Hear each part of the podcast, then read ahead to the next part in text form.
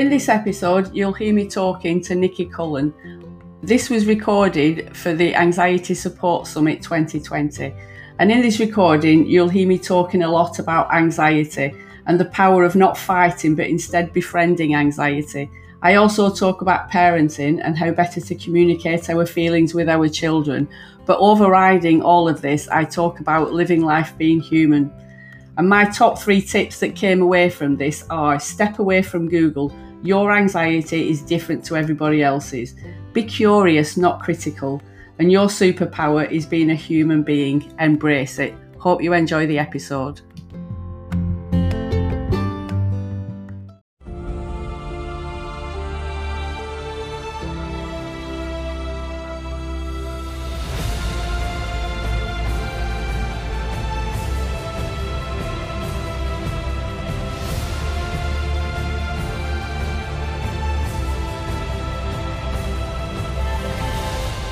Hey guys, right now I have the pleasure of being joined by Jackie Jones.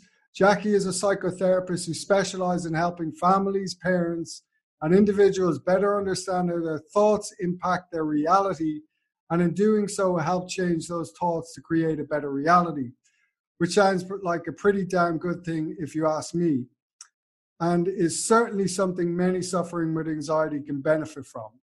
Jackie teaches using three different methodologies, including transactional analysis, neuro-linguistic programming, and the three principles as originally taught by Sydney Banks. And we're going to dive into it at all.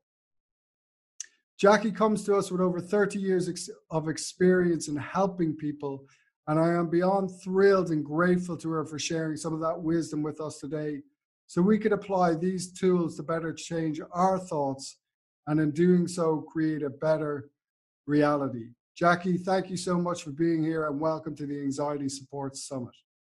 Thank you for having me. It is my pleasure. Um, so, just before we kick off, how, how, is anxiety something you've dealt with much in your life? Yeah, yeah. Um, I've had periods of um, anxiety. I suffered from postnatal depression with all three of my children, and it got progressively worse with them all. Um, my doctor was was a bit sneaky. He put me on anxiety medication under the pretext of it helping with migraines. So I didn't actually realise I was on medication for anxiety.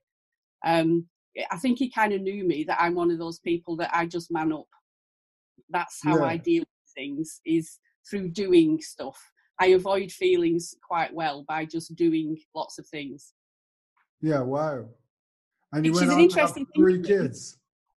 Well, yeah, I, I, yeah, I did. I one of the, the the big events for me. I was a foster carer for 13 years, and I fostered quite difficult teenage boys. And it wasn't until after we stopped that I realised how anxious I, I'd been throughout those 13 years, if that made sense. Yeah, I can imagine. And good for you. Um, every time a bus went past, I would have a whoosh of adrenaline because that was when the trouble used to start with them as soon as they got off the school bus.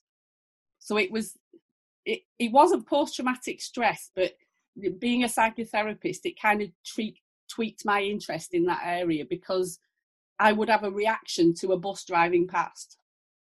Yeah. And and did you was um were you a psychotherapist before this? No, no, it, it was it was having the difficult children. I wanted to try and break the cycle. I was seeing um, second generation children in care. Their parents had also been in care. So I wanted to do more than just meet their basic needs of shelter, food, warmth, that sort of stuff and that was what got me into being a psychotherapist amazing and so you went off and did your studies and got your qualifications and dove into the world of trying to figure this anxiety stuff yeah, out. still trying i think one of the things with transactional analysis which is what i'm qualified in in the uk is that you have to have personal therapy throughout your training mm-hmm. So I kind of uncovered an awful lot about myself during my psychotherapy training because I was having weekly personal therapy throughout that, as well as supervision. Um, yeah. So it, it was a bit of an eye opener. I, I can imagine, and I think a, a lot of people, a lot of people do that. They go into psychotherapy just uh, and uh, part of it, part of the the appeal is I've struggled, so I want to help others. And then while I'm doing that, I, I get to help myself too and really understand firsthand. And I think that's what makes it so so valuable um, to work with someone who's experienced it firsthand. It makes it a lot more relatable. The empathy is real. Um, often they understand exactly what you're going through, and, and I think, yeah. in my experience, anyway, my belief is that your healing can come a lot quicker that way with, with, when you have someone by your side who has that understanding. So what exactly is transactional analysis? It is what it says on the tin. Transactional analysis is the analysis of transactions. So it's how we communicate with each other um, which particularly with parents and children is an area that i'm interested in. Um, but we it's, it's got ego states. There's the parent ego state the adult ego state and the child ego state and we move up and down in those regularly. In, in the middle of a conversation with you i can go to parent and then to child and back to adult and it's just looking at how we communicate generally with people. Okay and are most of the you say you work with a lot of parents and children. Um, yeah is that are they parents with troubled children uh, just to help them manage that relationship and understand on a deeper level what's yeah. going on there's a lot of parents that come to me through behavioural issues. There's a, a, lot of parents that come to me because either they suffer from anxiety or they're fearful that their child is suffering from anxiety. Um, so yeah, it, it's quite a broad spectrum really. Children are really good at expressing their thoughts and feelings through their behaviour and a lot of the time particularly with anxiety the message gets a bit mixed up. They can be really aggressive and angry but they're actually really scared and suffering from anxiety but it's easier for them to come out fighting. Yeah um that certainly i could certainly relate to that to the anger. Um yeah. i know when i was at my worst uh and, and, and way above it, uh, you, I'd often grow so exhausted from from feeling anxious or feeling depressed that I, um, you know, my my my go to state to take me out of that was was um, unrelenting anger. Yeah, because it kind of just it it gave me a break from constantly feeling anxious or or constantly yeah. feeling depressed or or constantly feeling weak or any of those negative emotions that you don't want to associate with for too long. Definitely, yeah. And I think the other thing with transactional analysis is that we have authentic feelings, but we also have what we call racket feelings, where we have one feeling, say it's scared, which is often associated with anxiety, but we'll cover it up with another feeling mm-hmm. because our upbringing has said it's more appropriate to show certain feelings rather than others.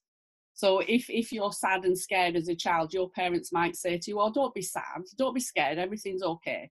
So we learn it's not appropriate to show those emotions sometimes. Mm. Whereas being angry or happy, it's it's okay. To, especially it's not stereotyping, but boys, it's not generally frowned upon to be angry. You know, yeah. it, it's kind of a male thing. So it's okay to be angry, but it's not okay to be sad or scared. So we kind of get our emotions mixed up sometimes. And and how do we kind of go through the process of unraveling them and saying, okay, it is okay to be sad. It is, you know, it is okay to to not be okay. Um, and it is okay to sit with this and do some work and maybe get some help. What one of the things that you can do with therapy is to look at the reasons why we think and feel the way that we do. Our past experience, our upbringing, all those sort of things can have a bearing on how we are as an adult. So some of it is exploring that, which is quite in depth. Mm-hmm. Which is why I like the coaching side and the three principles as well, because that's quite instant. That's okay, this is how I deal with issues, this is what I do, but I have a choice to change things. So we don't always need to go raking through the past. Am I all right swearing? Yeah, yeah, yeah. yeah. So just sometimes, if I were past this shit, why would you want to go back and go through it all again? Do you know what I mean? I don't want to troll through all of that. I want to start from here going forward. So that's where the coaching side comes in, um, yeah. which is the three principles. Just looking at our thoughts. I, I I was doing some training before I did this, and I was anxious, and I found that really funny because I was doing training on being anxious, and yet I was feeling anxious about doing that training. What's that about? So it's just about being curious sometimes. Yeah. Um, yeah, I know. I've, I like, I often say to myself, like, what in the God's name am I doing with my life? Why, why, you know, like, I'm so pissed off that I came down this rabbit hole because, like, yeah, I'm very, I'm very passionate about it. If I could go back in time and never go, and I, have not gone through it, I no problem. Send me back, change. I, you know, like because it brings it, it, it, I often carry the emotion with me, um, and uh, sometimes it's just a conversation I don't want to have. What do you do? Yeah, uh, I don't know. Like I'm doing nothing. I'm a writer. it's like I, you know, sometimes I just I really don't want to have that talk because I feel like the story I tell myself is though if I say I, I write about anxiety or I help people with anxiety or I do it, anything with anxiety, I have a story which is bullshit in my mind that goes, then it w- if I got anxious right now, this would be awful. Yeah. Um, and it's, uh, yeah, it's a funny thing that I'm kind of working through, but I've always kind of like not enjoyed just well, sometimes the conversation is interesting, but often it drags on and turns into a therapy session. And then oftentimes it's just like, I don't want to go there. I feel I have to be too polished for yeah. it. everyone seems really. That's something I talk with clients a lot. I'm a bit like Marmite. Some people like me and some people don't because I can be quite quite abrupt, you know. And if if my clients are saying, yeah, but last time I did that, this happened, and then what if that happens again? And they kind of build up this whole story. And I'll actually say to them, stop making shit up. Yeah. It happened. That was in the past. We're not living in the past and we're not predicting the future. If we can be in the here and now, just notice the thoughts that we're having. We don't need to do anything with them. Having a thought, mm, chocolate ice cream, is exactly the same as, oh my God, I'm going to be anxious until we give it energy, until we bring it to life. A thought is nothing until we build a story around it. Yeah. And that can be really difficult when you're feeling anxious. I understand that. It's not mm. a simple process. Yeah, for sure. I love that analogy, uh, giving it energy. Um, and I really want to come back to the three principles because they're uh, and like go into them in greater depth. But just just before we do that, so I'm fascinated by the parent-child relationship. I think it's one of um, it's my personal belief that parents can be their child's greatest savior, but they can also be the, the greatest enabler of anxiety or mental health issues yeah. or depression. Yeah. Um, so when you work with, with, with parents, how, like, talk me through what you see and how you kind of help communicate because it's a touchy subject, right? It's not easy yeah. to especially if a, if a parent has the courage to come in and say, my child is anxious, like, and, and showing like, I, I really want to help, right?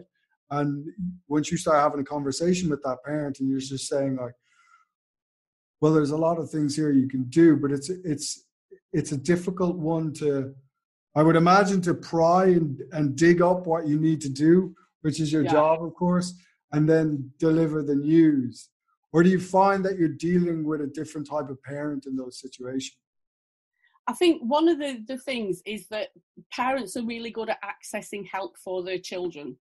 It's one of the things that they will do. They will spend money, they will buy books, they will Google everything to help with their children. That's, you know, and there's a lot of awfully good parents out there. But often I work with the parents alongside the children because they see their child being anxious or displaying behavior through their own eyes. And often the parent is anxious as well. So you get different parents. Some parents cocoon their children and wrap them in bubble wrap and try mm-hmm. and stop them from being scared of everything. Whereas you get the other parents that are kind of like, oh, man up and stop being such a scaredy cat, get out there and deal with it. So it's about looking at how they, the parent themselves, feel about anxiety, mental health, stress, and well-being, and all those sort of things. So Yeah. often it, it's not just the child that I'm looking at working with; it's it's the parent and the relationship between the two. Wow. Um, and it, it, it, like, I don't have kids. Um, I'd be, I'd be terrified. Yeah. but, but it just seems like, I, I, you know, I understand, especially more and more in the world today with social media, with uh, so much online judgment, with so many experts about, and uh, parents are coddling their children more than ever. Uh, they're Yeah. not allowing them to go outside and play on the phones. They're they're just like keeping them just comforted from the outside world and reality. Um, Yeah. That obviously has huge consequences. And then the other side of the the stick, as you say, is when they're too abrupt and they're too dismissive of, of their feelings and they're too they put them under too much pressure and they have them living in fear and stuff like that. And then that all blows up. Like it's a really fine line to get this parenting thing right. I think one of the things I always I, I run a group called Parent Plus, and our motto is that we're perfectly aware we're not perfect. We mess up as parents. We don't get it right. My parents didn't get it right with me, and I'm sure that my kids, well, they do tell me regularly that I get things wrong. My eldest is 32, and my youngest is 15. So my eldest, the, the social media wasn't like it is today. So I've kind of parented through that. But now as a 15 year old that has it permanently attached to him, things are so different you, you know but but parents do the best that they can with what they've got available in that moment i i've been a foster carer and i have seen children traumatized by events that their parents have done but if those parents knew a better way of dealing with life i 100% believe they would have done that. Oh yeah, um, and it's kind of like there for the grace of god go i you know as far as addictions and, and all those sort of things. You know we, we we all make life choices and sometimes they're not the best but we do it with the best of intentions. Yeah, absolutely. And what would be some uh, some like for for any parents watching here that are either anxious themselves or or that have anxious children and and they're trying to kind of figure out answers for them. Would you have any tips um, for them to take away and just kind of like to start implementing now that could kind of help their child on their journey or uh, help themselves? it would be to talk to and that it we all talk but it's about talking honestly and authentically about anxiety about the things that we don't generally like to talk about because it can be painful for for us and parents have this thing that they don't want to remind their child that they felt anxious Mm. anxiety is a normal human thing that we do. We can't ever be anxious free because we need it for survival. But it's when it's triggered unnecessarily. It's it's kind of like we've phoned an ambulance to come, and then when it turns up, we're saying, you know, what the f are you doing here? I don't need you now. So it's about knowing that it's okay to be anxious. It's it's never going to go away anxiety and excitement can get mixed up. You know, talk about physiological things that your children are going through in the body. When they get that sensation of butterflies or tingling in the stomach or the heart's beating faster, just talk about changes that are happening and that it's okay. Mm. You know, it, it, I don't know. It, before I was doing this, I noticed changes in my body because I was starting to overthink the process. I've never met you. I didn't know what you were like. I didn't know whether we'd be okay talking together. So I was starting to build up this story about, oh my God, what's going to happen? That's normal. That's perfectly normal human behavior. We don't need to do anything with it. We just need to understand the process. Yeah, beautiful. So you just openly create a dialogue with your child and let them Yeah. know what's going And- on.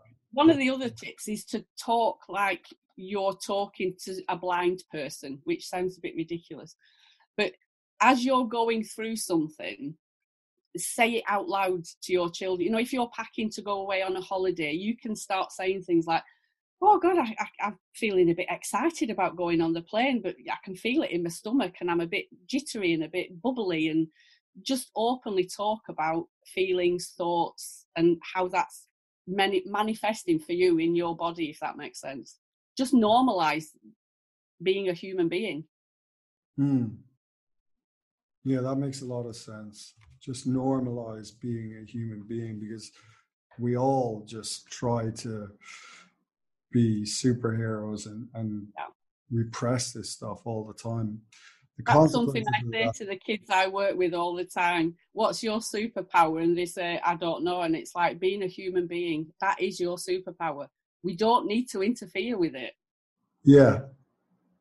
And I, I feel, I was having a conversation with someone today, um, and just we were talking about like men in particular and how how they and I, I know in my experience from people that I, have worked with, um, but they're so like reluctant to, so overly cautious that someone might find out that they're having these conversations now.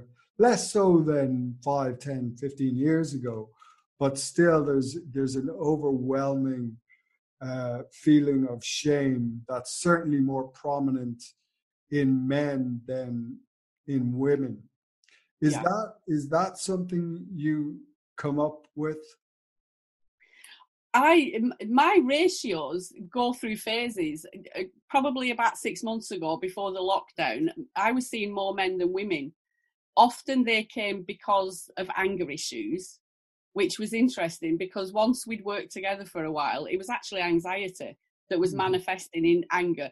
Men don't seem to have a problem going to seek help for anger issues. Whereas if you put an anxiety tag on it, they're less likely to seek help.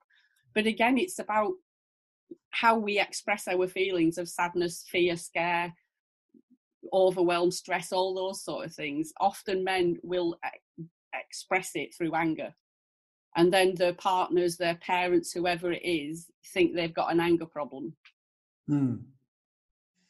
So yeah, it, it, it, it's really important, and I think men are getting so good at expressing their feelings a lot better. There's there's a thing around where I live called Andy's Man Club, and it's a load of rugby players that you know one of the colleagues, one of the friends in the team actually committed suicide and they've set up this Andy's Man Club, and it, it's getting you know nationwide response now, and it's just for men to go and offload in a yeah. non-judgmental place that they can talk with big burly rugby players yeah. who are also struggling with anxiety, stress, and overwhelm, and it's brilliant.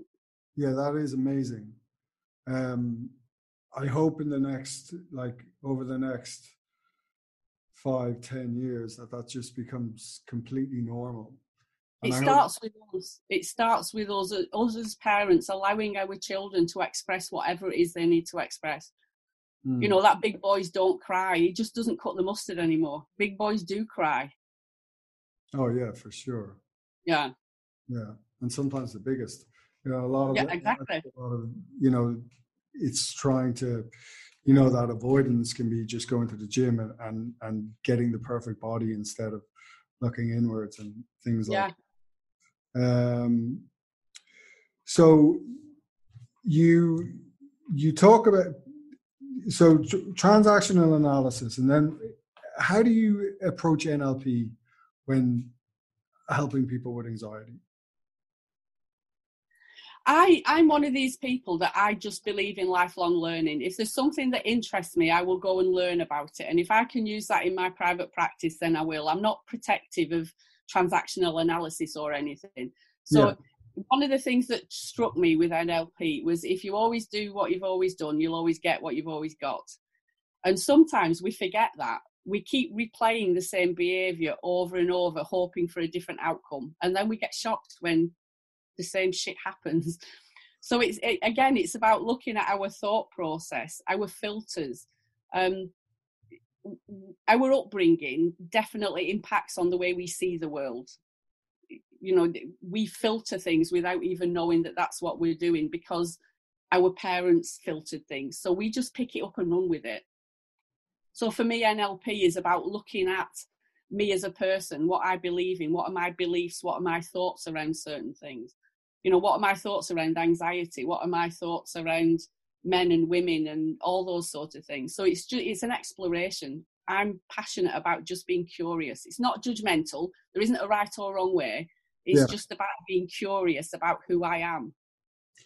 No, I, I, I, I completely agree. I mean, like, you know, like loads of spices can just make the the perfect recipe for someone. And yeah. I often feel if you if you kind of like stick to just like what like whether it be CBT because it, it seems to be the most respected when it comes to anxiety well, you're often maybe missing slivers of the pie that could really help someone just like take it to the next level and really get that freedom that they they so desperately crave and deserve. Um, I think the important thing is to look at the person as a whole. I I'm a thinker. I like logical stuff. I like diagrams. I like theories. That's that's that's how I work somebody else can be a feely person and they like lots of emotion and connection with people we have open doors of connection so if you get a thinker and a feeler together sometimes they miss each other you know I'm, I'm talking lots of logical stuff and they're thinking i just want a hug just give me a hug and tell me it's going to be all right so it, it's about just understanding how we communicate with each other what ticks for me what how do i understand things through my thoughts, my feelings, or behavior? What is it? Yeah. Uh, is there any good studies that you know of that where where we can go and find find out those what ticks for us, whether whether we are logical or are feeling? There's some brilliant books um, on transactional analysis. Um, anything Eric Berne. There's some brilliant. I think it's called TA Today is one book that I had in my training that talks about drivers and, and open doors and trap doors. It, it's all psychological mumbo jumbo, but some of it makes sense. Um, I've got a picture here that I'll show. I love this and I show this to everybody. I'm not sure if you can see it. We call it the drowning man, which is a bit of a depressing thought, but it's about our driver behavior and how that keeps us afloat. So we can be please others, try hard, um, be strong, hurry up. All these things are kind of behavior techniques that we use to get us through life. And when we're stressed and overwhelmed or anxious, they get pumped up. So if I've got a please others driver and I'm feeling anxious, I please others even more. If I've got to be strong and I'm feeling anxious, I'll I'll be even stronger because in my head that's going to make me get through this period. So it's about understanding human being behavior, where it comes from. Why do we do it? Do I need to be strong 100% of the time? No no, that's my story. yeah. So it's about you've got to know what it is first before you can unpick it and just be curious about do I need to do that now? Mm. I hmm. can be strong on a Monday and crumble on a Tuesday. It's okay. The world won't end. Yeah, absolutely. That's a cool little diagram. I like I that. can send it to you if you want it. That's not a problem. It's it's yeah. kind of a well known transactional analysis thing. Yeah, yeah, absolutely. That would be cool. Thank you.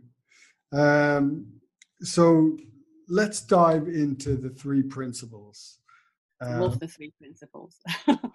well, I was only introduced to them recently, and I was, I have to say, I was kind of blown away by the concept. And I cannot believe it's been eight, 18 years since I had that first panic attack, and I've never come across these three principles.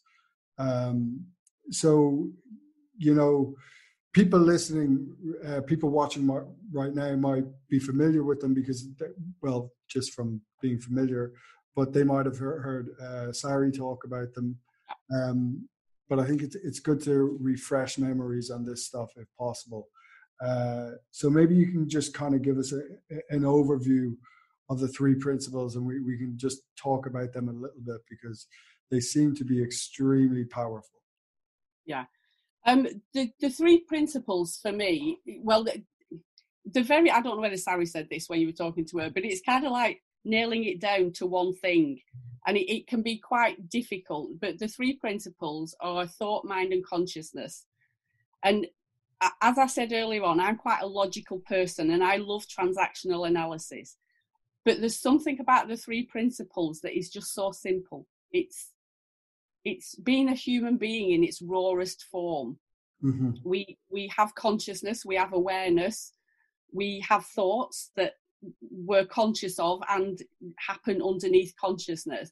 But the mind part for me is just amazing that we're part of a bigger thing and it can be a bit woo woo for some people and it's like what what are you talking about whether that's god or or religion or whether that's a, belief in you know the spiritual whatever it is but we're part of something else. We're all just energy that vibrates. Mm-hmm. that that's what we are. I don't ask my hair to grow it just does it i you know if i cut myself i don't have to do anything with my body to heal. It scabs over i might get a scar but it just moves on. If we don't interfere with the normal process everything just goes along quite happily and that to me is is a really nice comforting thought. Yeah. Absolutely.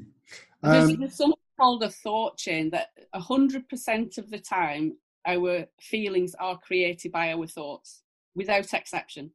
We're born with two reflexes. We have a, a, a, a natural fear of falling and one of loud noises. Those are the only two things that come without a thought you know if you hear a car backfiring you'll naturally jump or if you're going to fall you'll naturally stop yourself. Everything else there is always a thought before a feeling. Okay. But we miss the thought a lot of the time. And obviously a lot of your work is like that that's getting down to the core of of your work um helping people to manage their th- thoughts to create a better reality. So how does one go about that? Because uh, I'm sure people are now perking up, going, "Shit!" Like you know, I've been trying to control my thoughts. You know, we can't. I read The Secret. Uh, where's my Ferrari? Uh, so, like, how how do we begin the process of understanding our relationships between our our, our thoughts and our reality and and just begin to shift them to a more positive kind of place. Again it, it's just being curious. The three principles a lot of it is discussed and taught through metaphors and stories because people will get certain insights from stories. You'll take something from it. Um, when we before we started i was talking about being anxious about coming on here talking about anxiety which is a ridiculous thing to do you know, I was doing some online training and my thoughts around about being recorded are personal to me. Somebody that sits in front of a camera all day long will not have any anxious thoughts about being in front of a camera. So it's not about being in front of the camera that's causing me to feel anxious. It's my thoughts about being in front of the camera that are doing it. Mm-hmm. So everything comes from inside me if being in front of a camera caused anxious feelings, everybody that was ever in front of a camera would have the same feelings, and we don't. It's like it's some people are scared of spiders, some people aren't. If it was the spider that was causing the fear, everybody would be frightened of a spider. But it's our thoughts about that that cause us to feel a certain way. Yeah, well, I mean, he's about to kill you. No, so it, for me, it's just about being curious. I was, I've, I've had a client and she came out with something that I thought was brilliant, and I've asked her if I can share it, and, and I share it a lot. We were looking at setting goals, which is an NLP thing, and she wanted to set some short term, long term goals. So I sent her this paperwork, and she was sat on the couch eating a cake as she opened the email. And she emailed me and she said, Oh my God, I can't believe what I've just done as I opened the email, I was ramming this cake down my throat and eating it as fast as I could, and I couldn't realize what was going on. And she said, and then it suddenly dawned on me it was my thoughts about setting goals around my eating habits. I wouldn't ever be able to eat a cake again. So, literally, subconsciously, she was trying to eat this cake as fast as she could before she set a goal. So she wouldn't eat the cake again so she she caught the feeling of not ever being able to eat a cake again, but she missed the thought. It was her behaviour of literally ramming this cake down her throat that triggered. This is what's happening. I've made a story up now that I won't ever be able to eat a cake again if I set a goal about eating healthily. So our thoughts are so subtle; they catch us out. So, Does that make sense? You're looking confused. well, it's very interesting, and uh, I'd be lying if I said I wasn't a little bit confused. she uh, didn't have a conscious thought that she wouldn't be able to ever eat a cake again. She noticed the behaviour of literally eating the cake really fast. Yeah. That was that was that triggered the insight that her thought had come before it. If that makes sense. Yeah. So with just over time, to it's about just creating awareness of this loop that perpetuates inside you. And when it's you, a thought chain. There's a thought, a feeling, and then we act on it, and that's the behaviour. We can have the thought and feeling, and we don't need to act on it. As in, we don't need to be anxious, we don't need to be fearful, we don't need to be angry. We can just notice the thought and the feeling, and sit in that uncomfortable place, knowing it will pass, okay. which can be hard. And that's just about really training and untangling those patterns from the past. So you have your thought just to go back to what you were saying there, I'm, I'm, I'm not used to being on camera. Therefore, it's perfectly normal for me to feel anxious. Not everybody would feel anxious because um, th- that's thought. That's not the reality. And then, so if you just kind of sit with that before you come on camera and just be curious about this thought, then over time you can teach yourself through that curiosity you'll build up an awareness where you go okay i don't i don't have to be anxious but it's perfectly normal to do it starting out. And i guess yeah, it takes to... the, yeah it takes the sting out of its tail. If we know this is a normal process it's not magic it's not it's not anything ridiculous. It's just a human process that we do and it's okay. Mm. and i guess the anxiety um, certainly from my experience and from people I've spoke, spoken to and, and you know all my studies in anxiety, it is like we just have a tendency to avoid, to not be curious, to want to just get get away from it, have nothing to do with it at all, and that in itself just perpetuates the anxiety and throws. The thing me is, in order to avoid something, we have to think about the something that we're trying to avoid, so it defeats the object for me to not want to be anxious, I've got to think about anxiety all the time. So we keep it in focus. It's like if I say to you, don't think of a big pink elephant, the first thing you're going to think of is a big pink elephant. So yeah. trying to avoid anxiety causes us anxious feelings. Yeah, absolutely. Um, it's so fascinating. And as you say, it's so simple, even though it confused the crap out of me there for a second. Sorry. no, no, that, that, that that's my bad. Um, that's uh, that's really powerful.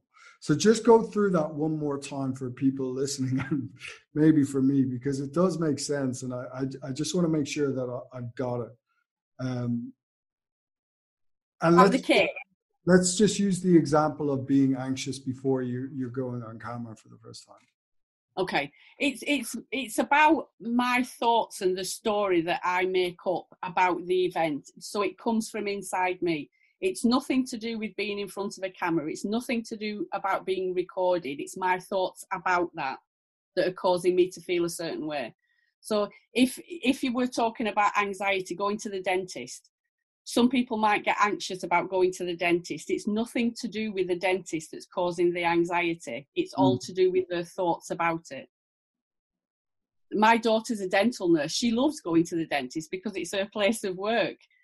So it's not the dentist because otherwise we would all feel anxious going to the dentist. Yeah it, it's our experience, it's our past, it's our thoughts about things that cause us to have certain feelings and emotions around events. And then to sit and play with that, to, to, yeah. to lessen the feelings of anxiety you're accustomed to feeling because you've, you've built up these stories. Yeah. You have to just get curious. And the other thing that I think is really important is our state of mind sometimes we will nail this. Sometimes we will go to the dentist and not feel anxious, and that's brilliant. Other times we will be so anxious about going because our state of mind has gone to a lower level. Mm-hmm. We're not in a good place. So our thoughts change dependent on where our state of mind is, if that makes sense. And it's kind of like an escalator, it goes up and down, it moves constantly throughout the day. Yeah. My son can be a bit of a dick at night. He doesn't like going to bed. He's 15 and he'll milk it for as long as he can. sometimes it, I get triggered. It's like, oh, for God's sake, you know, it's half past 10, you need to go to bed. Blah, blah, blah. Other times, it doesn't bother me. That's nothing to do with him, but everything to do with my state of mind and where I am in that moment. Yeah. Yeah, like, uh, like I mean, like once you start paying attention to your emotions, you you go through an entire wave the whole time, and you'll have, and it's it's just constantly your state is constantly changing. Um, and I'm sure you said that you suffer from anxiety for 18 years. There will have been times in those 18 years where you weren't anxious. Yeah, I was drunk. Uh, I love it. but we no. tend to group things together because our brain needs to group things. So for 18 years, you were anxious, but there would have been moments of complete clarity within that 18 years, I'm sure. Yeah, for sure. Um, and of course, I have my own biases around that. It was it was more 13 years where I was. I mean, I can still get anxious today, right? Because I've accepted. But it was yeah. 13 years of denial where I felt perpetually anxious. And for the first five years, I I did not know what anxiety was. I didn't know I had an anxiety disorder. I, I knew it, I'd fallen depressed as a result and having a panic disorder too. So I didn't know what any of those were. What I knew is I had a headache for five years, um, wow. and that terrified me. It was it was a nightmare. So it's it's it's one of those things where you where, where I go like now no one really believed me at the time that I had a, that my, my head constantly ached um, and it's one of those things that I was just so drained and like it was insane. Uh, I, I, really just struggled day, day, to day because I was just like constantly trying to put it together. And if I wasn't, I was just out getting pissed because that was my only way of escaping yeah. pain. But when like when I'm so that was from 20, you know, 10, 13 removed, 13 years removed from that. I can still get headaches if I get super stressed, yeah. but I, I, I definitely like find it hard to believe that that was actually the case. But in, in my heart of hearts, I do believe that was the case. Now I know for the next seven or eight years, when I picked up a book and read about panic attacks and went, "Holy shit, that's what I've been through." Yeah, I know. I that's where it was a constant wave of emotions and I was going through peaks and troughs. Um, and, and I was trying to manage and, and gain some manageable equilibrium where everything wasn't crazy and I wasn't convinced I had bipolar and all sorts of other horrible stuff going on at that moment. But again, within those five years, there's a lot of good memories. Good, yeah. Most of them surrounded by alcohol, unfortunately, but it was, you, that's the one thing I would never judge anybody. You did the best that you could with what you had available at the time, and if that was alcohol, then you've got to kind of congratulate yourself for getting yourself through that. Yeah. In order that you're sat here today in front of me, it, it's not about looking at the past and thinking, "Shit, I wasted 18 years. Why oh. didn't I know this sooner? Why didn't I do this, that, and the other?" It's not about judging. Yeah, no, um, I certainly would have been like that for a long time, but I appreciate you saying that because uh, anyone that is watching um, yeah. should absolutely know that you know the past is done. It's not your fault. Don't beat yourself up. We all are doing the best that we can. This is a tricky little bitch to manage at the best. Oh God, yes. um, so you know, like I I I really love the, the tips you're offering here uh, and how you know if we could just be curious and sit with it and, and, and get used to that uncomfortable feeling. Because i know from my experience when you do sit with it and you just do just kind of like may, have a conscious thought to go like all right what's up? You're like yeah. what have you what, what, give us your best shot. Let's just sit with you here for a minute. Yeah. it is uncomfortable but after a while when you push through it you realize that like you disempower it and that becomes very empowering for yourself and that can give you an awful lot of momentum to build upon um, and find the freedom that you're looking for in the first place yeah so I get. I, what would be some of the most common mistakes that that you believe keeps people anxious? Oh, that's an interesting question. That they can get rid of anxiety. I think that's that's one of the things that people come to me with. You know, I have a, a, form to fill out, and what's the reasons why you come, and what do you hope to achieve? And often in that box it says to not be anxious. And the first time I see them, I say, "Sorry, I can't. We can't do that because part of being a human being is to have anxiety. It's a survival mechanism, and we need it we can look at how it impacts and again mindfulness to me is massive. Our brain is not very good at what it does.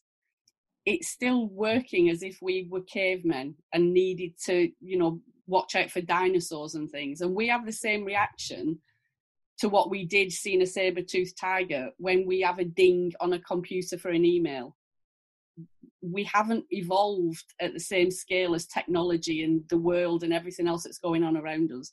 I don't think our brains are designed to know what's happening at the other end of the world. The pandemic that's going on at the moment. In the good old days, we wouldn't have known how widespread this was. So our brains didn't need to deal with it. Whereas now we have so much information available to us, it's kind of like we can't process it. We don't know what to do with it.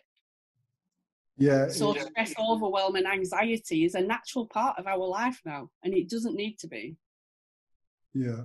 Um, I, I I completely agree, and I love your answer there, and I'm glad you say that because I really I I I kind of like I hate when people say I have the cure. You can end your anxiety forever, blah blah blah, because that messes with people's expectations and and when they when they when they do the course or they they go see the specialist or whatever you know whether it's hypnosis it's like a whole plethora of things it doesn't matter.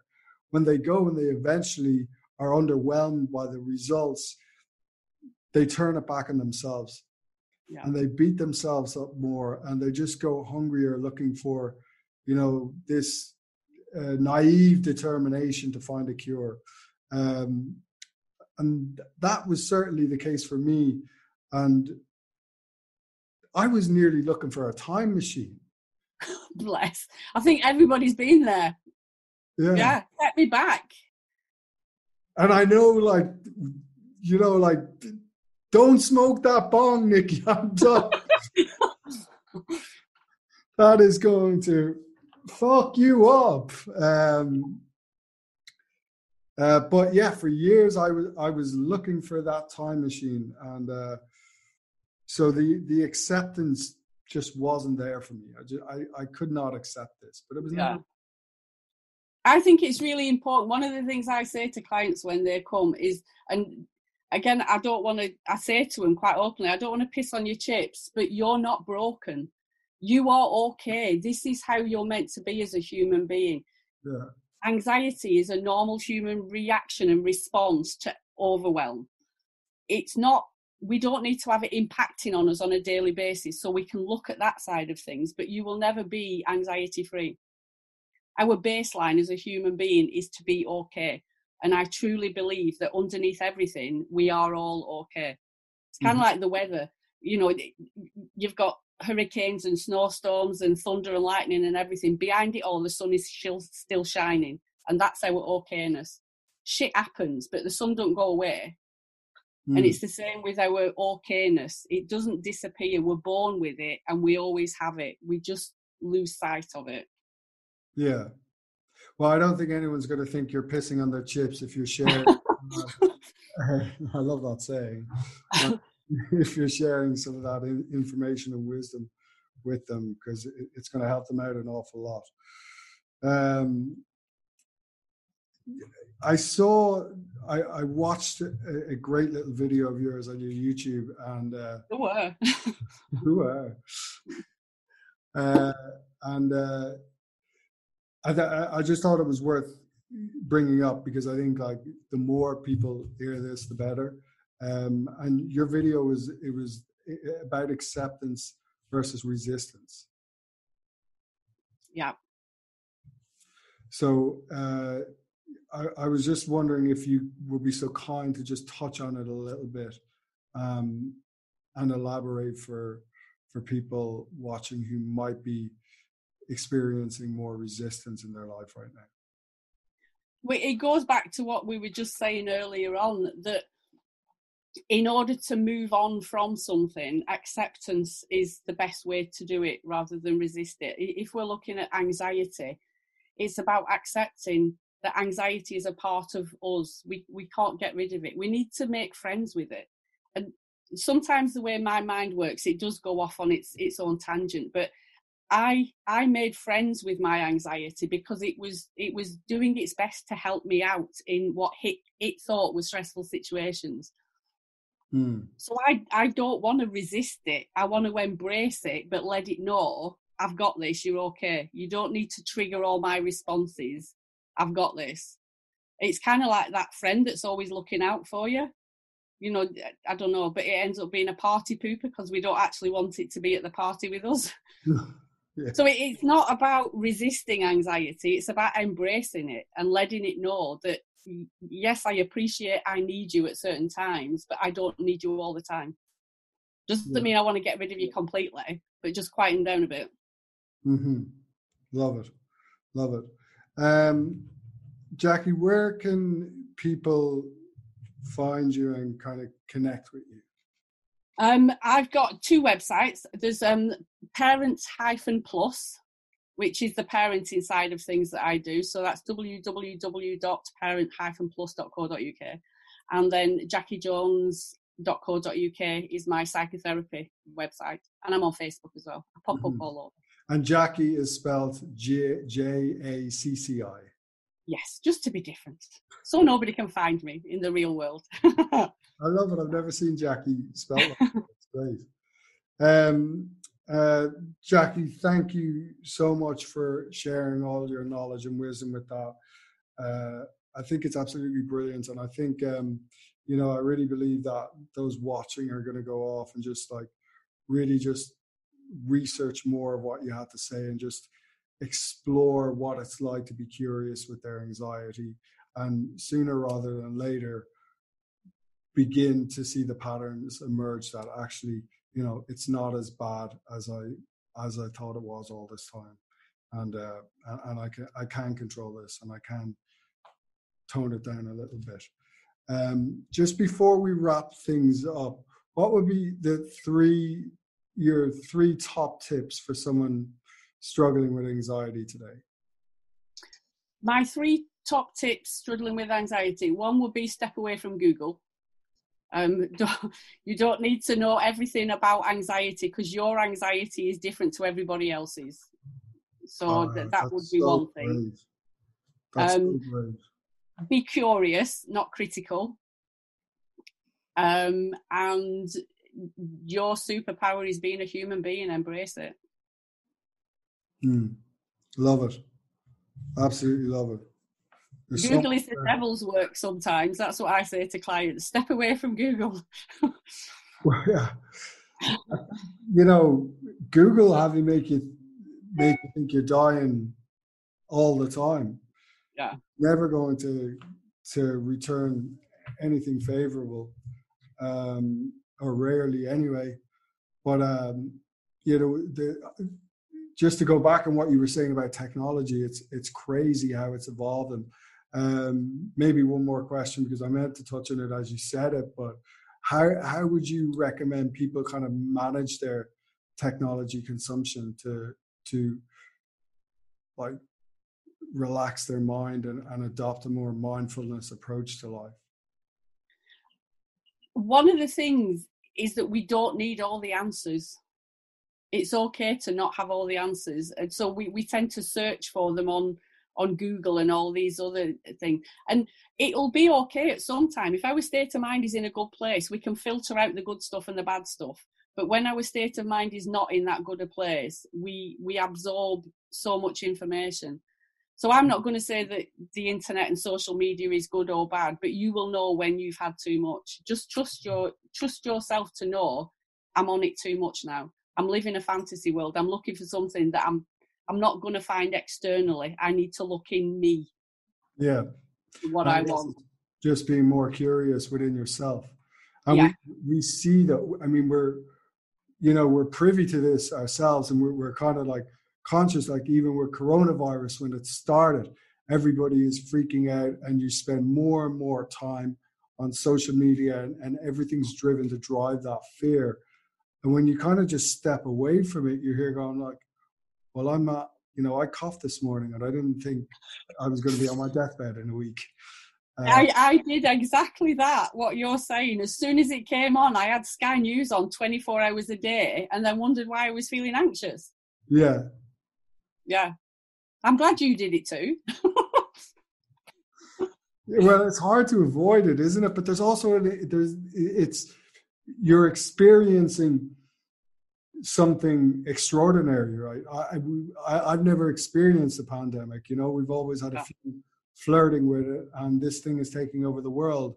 Um, and we're talking, you know, talking about an awful lot of horrible things happening, and an awful lot of horrible things are happening. But it is yeah. a historical event, uh, all the same. So it does spike your interest. It does give you that talking point, but after a while you're just yearning for Brexit to be back again.